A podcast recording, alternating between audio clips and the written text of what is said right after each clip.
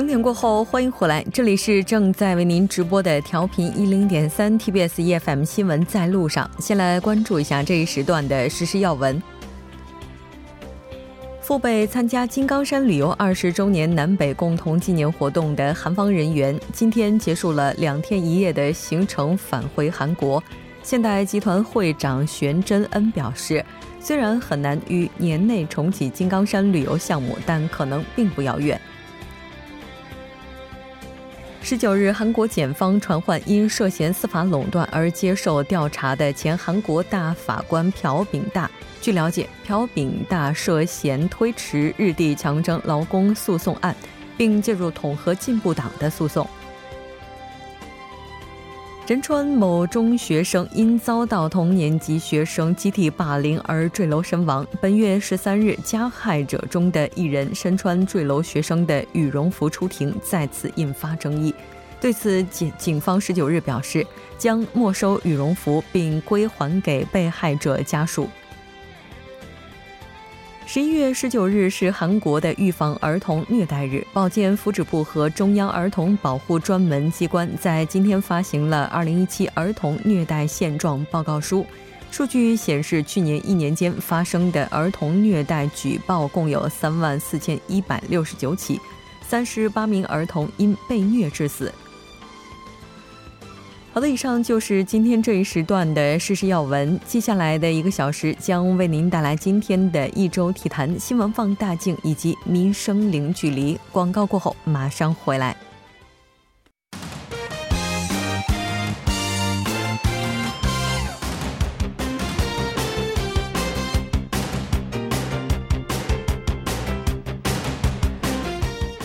好的，欢迎回来。一周体坛带您了解一周体坛方面的主要资讯。接下来，首先还是要连线老朋友申韩哲。韩哲你好，啊，主持人你好，大家好，非常高兴和您一起来了解体坛的主要资讯。那我们先来看一下第一条消息，关注一下 KBO 的颁奖典礼。对，这个在本赛季的一个职业棒球这个赛场上表现出来的这个最佳的这个球员是也今天揭晓了，而这个 MVP 奖呢被这个叫金在焕的人是得到了。而还有一个就是最佳新人奖是被一个新人王这个高中生选手张白浩取得了这个最佳的这个新人奖，所以说我们还要祝贺一下这两位选手。嗯，是的，没错。那其实我们也看到，今天应该说这个颁奖典礼上最为引人关注的就是 MVP 了。那我们看到 Kim Jae h a n 就是他呢，应该说是超出了第二名一百多分的成绩，捧走了 MVP 哈。那也是对于喜欢他的球迷而言，是给他们最好的这样的一个答复了。那这条关注到这儿，我们再来看一下下一条消息。好，下一条消息我们说一下这个吴磊，上海上港的这个吴磊。在这个连续两年进入这个年度这个亚洲足球先生三甲候选之后呢，吴磊今年是彻底的无缘进入亚洲足球先生的这个终极候选，这也意味着中超的球员将无缘本度这个亚洲足球先生的角逐。而对吴磊来说呢，今年是一个收获的季节，打进了二十七个球，嗯，锁定中超金靴，打破了中超球员的这个记录，呃，而且另外他还有很有可能拿下这个今年的这个中超 MVP。嗯。吴磊，就是那这次如果他无缘的话，其实我们知道，在中国足球史上，应该也是有人曾经拿到过这个称号的。嗯，是这样的，二零一六年和二零一七年，吴磊曾经这个两度进入这个亚洲足球先生的这个三甲候选。但是今年上港在这个亚冠中呢，未能走的这个更远，也是非常遗憾，所以未能进入这个呃亚洲足球先生的候选。而中国球员曾经两次夺得亚洲足球先生的称号，像这个呃老将范志毅和这个郑智，分别是在这个二零零一年和二零零二零一三年当选。嗯，是的。而且我们看到有很多的媒体也是报道啊，吴磊他是在生日的当天无缘亚洲足球先生候选。那其实对于他而言的话，这应该是非常遗憾的一件事情了。但是出生于一九九一年的他，其实应该说他的机会还是在后面会等待着他。我们也期待他能够捧到一次亚洲足球先生。那我们再来看一下下一条消息。好，下一条消息，我们把目光转向这个荆门的这个两支球队，嗯，让这个天津球迷体会了一把这个心跳的感觉。全健是在倒数第二轮才完成这个保级，而泰达队是则在最后一轮输球的这个背景下，凭借着这个，嗯，赛季成绩上的这个优势压过这个长春亚泰，最终上岸保级。为了不至于出现再次出现这种局面呢，权健的动作是快速而又急速，在这个赛季末未结束的时候就完成了这个新主帅的这个引进工作。而泰达方面呢，是再给这个施蒂利克时间，而让球队在稳定的中寻找向上的突破。而作为中超。呃，这个赛季最早的这个呃更换教练的这个俱乐部来说，天津权健与这个韩国籍主教练崔康熙的缘分将在这个十二月份正式开始，而崔康熙的时代也马上就要拉开了序幕。是的，那天津权健为什么会选择韩国教练崔康熙呢？嗯。选择崔康熙，并不是看中他在这个韩国足坛带领这个全北现代队所得的那些成绩，而是看中他这个对于一支球队成长过程中所起到的作用，稳定前进，而是这个权健队，呃，这支球队刚成立三年的球队最需要的。所以说，呃，崔康熙主教练的在这几年在韩国联赛上打在的这种基础和这个全北现代队的成绩，呃，也看得出来这个崔康熙的这个。主教练还是非非常有实力的。嗯，是的，没错。应该说，接下来对于崔康熙而言，可能要做的事情就是重组教练组了。那对于权健而言，可能也是面临着下一轮的洗牌了。既然提到了可能会全面支持他的工作，那我们也来看一下双方在未来将会怎样去进行合作。呃，目前球队是这样的，已经放假了。不过俱乐部方面呢，还是在为接下来的这个各项事宜进行着准备。呃，有一些人也了解到，球队初步的冬训计划已经出炉了，是在这个十二月十六日。呃，全队在天津将会集中，整个冬训可能分为三个阶段。第一阶段是在这个权健的这个集团华东总部进行这个半个月的训练。呃，后两个阶段阶段呢，肯定是要海外拉练。按照这个韩国主教练的风格呢，加上上赛季球队在冬训时落下的这个体能的这个完整，所以说崔康熙主教练应该会在训练的过程中给球队制定单独的这个体能储备的这个训练。所以说，我觉得这个这一次权健招来这个崔康熙主教练还是很有针对性的。嗯，是的。那当然，我们也期待，就是崔康熙能够和天津权健在下一个赛季踢出非常漂亮的成绩哈。那再来看一下下一条消息。好，下一条消息从这个非法上来看，在俄罗斯世界杯之后呢，呃，韩国队主教练这个本图，呃，一起打造了这个新版的这个韩国国家队，能否进行把这个不败的这个成绩进行下去呢？所以说，由本图主教练带领的这个韩国国家队将在二十日下午，呃，开始在澳大利亚。呃，和这个乌兹别克斯坦要进行一场友谊赛，这也是本土教练接手韩国队主教练来说的第六次 A 级比赛。所以说这一次比赛对于韩国球迷来讲，还是呃媒体来讲都是非常关注的一场比赛。是的，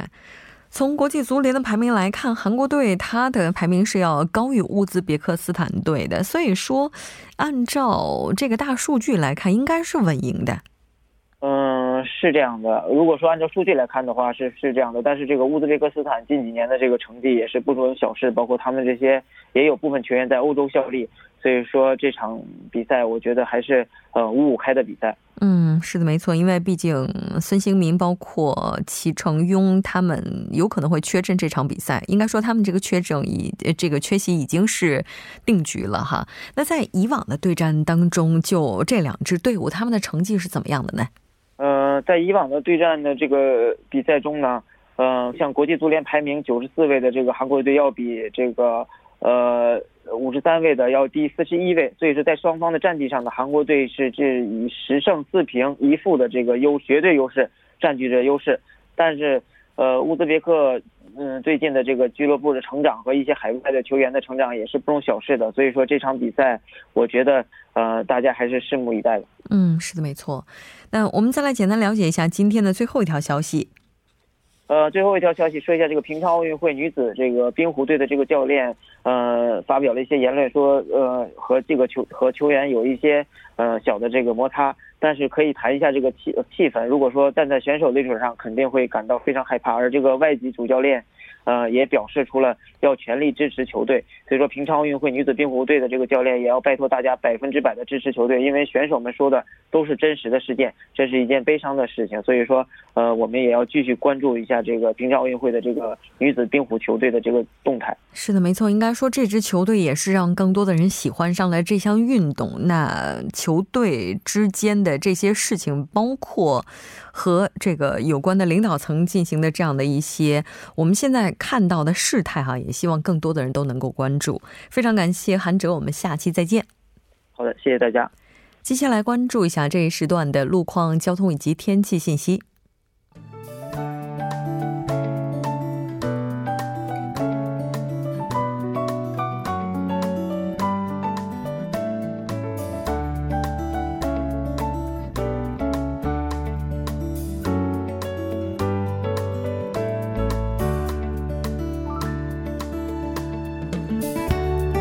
晚间七点十三分，依然是由程琛为大家带来这一时段的路况及天气信息。我们先来关注一下首尔市交通情报科发来的实时路况。第一条消息来自燕州路景福公寓至勒内仓寺酒店方向，目前呢，该路段的下行车道受到事故的影响，暂时无法通行，还望途经的车主们参考相应路段，提前变道行驶。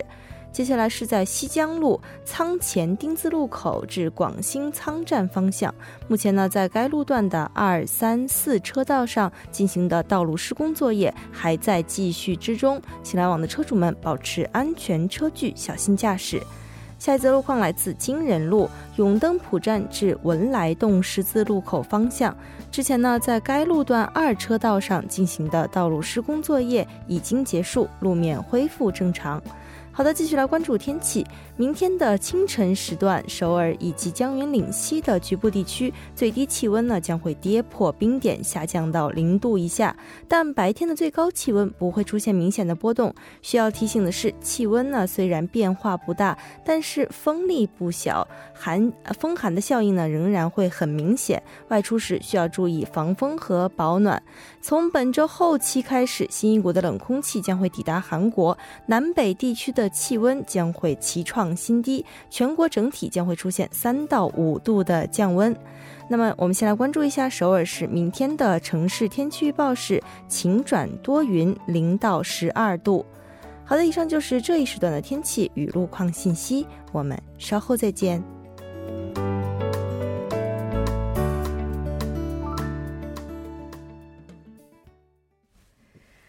好的，欢迎回来，多角度、全方位为您深入剖析韩中两国实时热点焦点。那今天咱们就要讨论一下刚刚结束的二零一八 APEC 峰会了。节目也期待您的参与，您可以发送短信到井号幺零幺三，通信费用每条为五十韩元。另外，您也可以在 YouTube 上搜索 TBS EFM，在收听 Live Streaming 的同时点击对话窗参与互动。那今天我们请到直播间的两位嘉宾呢，一位是来自韩国檀国大学政治外交系的金正浩教授，金教授你好。哎，主持人你好，听众朋友大家好。好久不见哈，那另外一位嘉宾是来自中央日报社的王哲，王哲你好，主持人好，大家晚上好，非常高兴和两位一起来讨论咱们今天的话题。十一月的十七、十八号两天，也就是上个周末，APEC 第二十六次领导人非正式会议是在巴布亚新几内亚的首都来举行了。韩国政府也是积极的利用这次机会推动半岛无核化。那我们在看到这个最终的一个结果的时候啊，是非常令人遗憾的，因为它也是自九三年举行第一次领导人峰会以来哈，首次没有发布领导人宣言哈。那咱们今天也来讨论一下相关的话题。那首先，先还是了解一下到底什么是 APEC。对，其实 APEC 我相信很多咱们中国的听众朋友们应该不陌生哈，因为其实我们在我们成长的过程中应该经历过好几次，对，呃，也不是好几次，两次哈。因为这个 APEC 其实就指的亚太经合总组织的这么一个英文缩写，它是这个亚太地区的重要的经济合作论坛，也是我们亚太地区最高级别的一个政府间的经济合作机构哈。但其实中国并不是创始的成员国，因为这个会议其实在八九年十一月的时候啊，就有几就在这个召开了一个澳大利亚召开了一个这个部长级的会议，当时是部长来参加，但当时这个会议的召开呢，就标志了 APEC 的成立。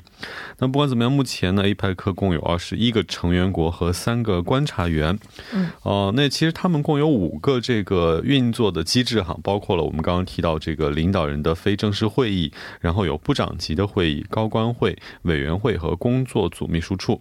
那非正式领导人的非正式会议呢，是 APEC 最高级别的会议。那像刚刚主持人讲的一样，九三年呢，在美国的西雅图是第一次召开。那我们中国呢，分别在零一年的上海和一四年的北京，分别举办过两次这个 APEC 的这个非正式会谈。说呢？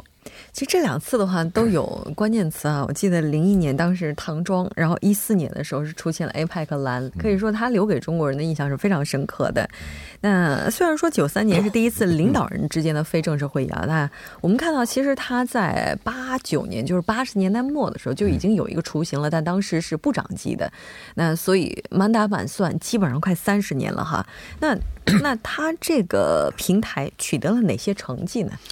这个品牌啊，就是说，呃，这个亚太地区本来就是呃最大的一个经济板块啊，就是呃人口也就。最多成长率也很高，但是这个地区呢，除了亚太地区的一个国家以外啊，对不起，哎，在美国还有那个大大洋洲等国家的所有的国家都参加的，呃，也有南美国啊，哎，因此呢，这里头的这个主要讨论的是，也可以说环太平洋的一个经济合作组织，哎，它过去到现在呢，哎，它进行的模式是跟。其他的国际会议不一样，嗯，哎，所以他们这个呃称它为那个非正式会议。为什么非正式会议呢？这就是他不用参加这个会议，要事前准备什么签署啊，或者是呃主要的一个议题之下，他想要达到这个目标，跟事前跟别的国家谈的。这成员里头啊，特别我们注意的是，也参加那个呃中国香港，嗯，也参加。哎，中国台湾，嗯，台湾自己说台湾，嗯，哎，这个国家都参加的这个意思就是说成员，这也不一定说一个成员国的啊，呃，这里头他们要讨论的是共同繁荣为基础的，呃，然后他们最后呢，呃，就是讨论的他们这个学年里头的这些内容啊，假如谈不成的话，这今年。哎，可能是第一次啊，就是最后的学年里头有些哎共同哎得到一致的呃内容是没有的话，他会说明啊。但是，一般都是他们说我们哎这次会议的主要内容，哪个领导提了哪一些内容，哎哎把这些内容把我们那个 APEC。呃，成员所有的国家跟地区啊，呃，共同发展的目标，呃，就是设定目标以后往那个方向发展的。但是还有一个问题呢，这个过去都是以经济为目的的，嗯，但是现在呢，越来越多谈一个安全以及安保及环境问题的。对，嗯。对，其实像教授讲的一样，我们这个最初这个会议成立的时候，是以这个经济自由和贸易自由化为目标。这也曾经在一九九四年在印度尼西亚的这个贸务会议上提出来这么一个标准目标，当时就叫做贸务目标。其实还值得一提的是，其实去过釜山的朋友们应该有见过哈，在釜山，对，在釜山也在零五年的时候举办过这个 APEC 的会议，而且在当时会议呢就完成了对这个贸务目标，就是贸易自由化的中期评定，那么也设定了一个叫做釜山。山路线图，其实后边还有几次比较值得提的，像我们这个后来二零零一年的时候，上海这次会议上，我们是第一次把这个全球反恐的合作，呃，也加到里边。然后到了这个呃，对，还有二零呃零三年的时候，当时有一个全 APEC 的成员抗击非典的这么一个计划哈，这其实在当时的历史背景下也是非常有意义的。确实是。因为它总是会有一些阶段性的任务，然后那共同去倡导实现国际之间的合作。虽然说它是一个经济论坛哈，而且它每年都会汇集各国的领导人，但我们非常好奇的就是，这个既然汇集了这么多领导人，为什么要称它为非正式会？其实刚才金教授也提到了，说一般在举行这种正式的领导人会面之前，可能会有一些实物接触，然后。要拟定一些章程，包括会后要签署的很多东西，可能在事先就已经达成了一个大致上的框架。但非正式的话，可能就是，呃，这个它不会像这样，就是整个系统这么的详细哈。那可能这个会是这样的一个原因啊，我不知道是不是还有其他的一些原因让它非正式的，因为因为毕竟。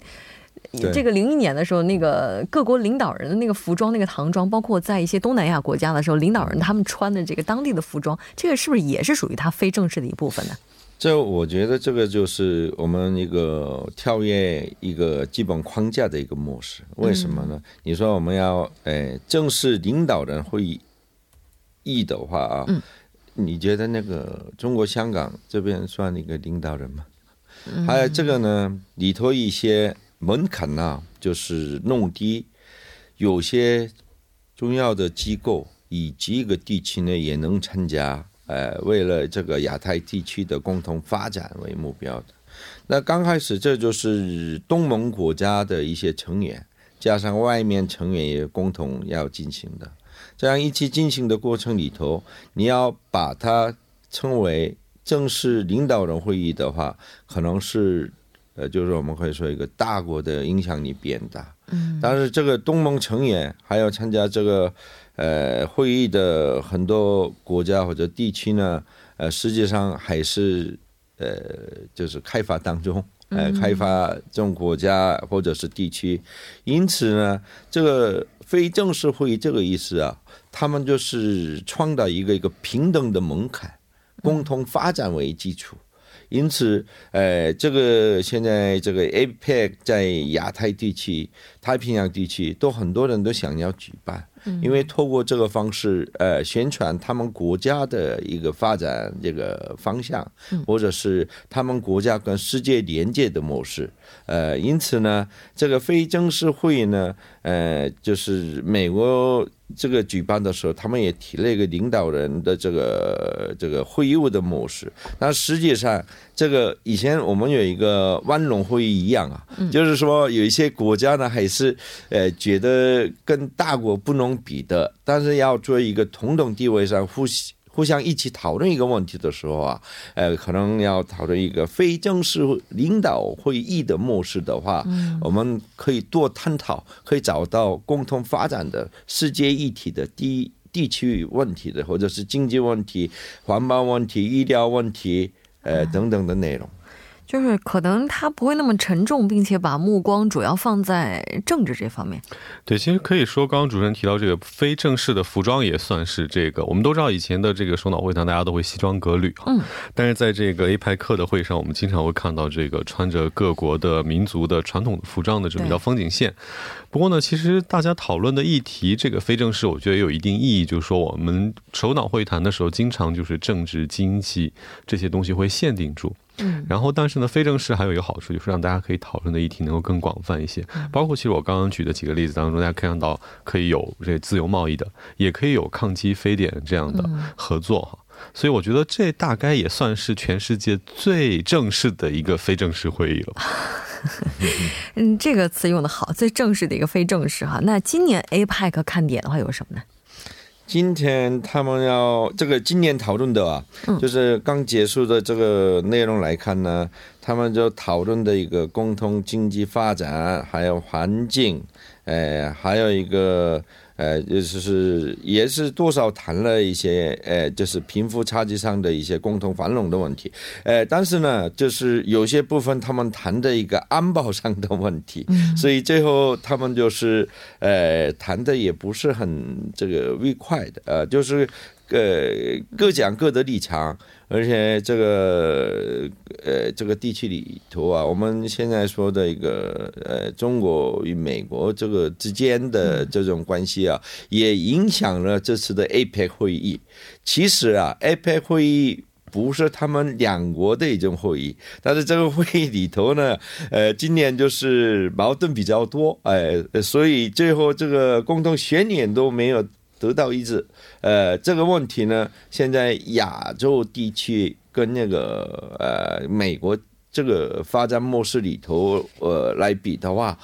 呃，两者之间也有。呃，不同的想法，或者是中国在内，呃，这个对这个品牌呢，也是变成他们这次呃，算是一个博弈的一个呃这个赛场。因此啊，这次很多呃小国呢，也是没没法就是表现出来他们的立场。哎，我们例如说一个韩国总统去那边讲是呃。朝鲜半岛的和平、南北韩的促进交流的问题的。哎，这个跟呃 APEC 实际上有没有关系？也有关系。但是 APEC 主要目的是环太平洋地区的各国之间的合作的，所以今年议题呢比较特殊啊，讲一个安全因素，还谈一些呃，就是反对战争的，或者是反。贸易主义的，呃，就是这个反不是贸易主义，就是单独行为的保护主义的这种，嗯，单边反单边主义跟，呃，反那个美国的现在是这种贸易行为的这个声言比较多的，呃，因此我还是觉得啊，这个问题呢还得考虑明年。也也有这个会议啊，就是可能这个呃会议呢，以后都是自己之间呢内部还得讨论，一定以后要往哪一个方向发展。是的，应该说今年的这次会议上有一些冲突的点的话，因为毕竟牵扯到的范围还是非常广的哈。我们来稍事休息，半点过后继续讨论今天的话题。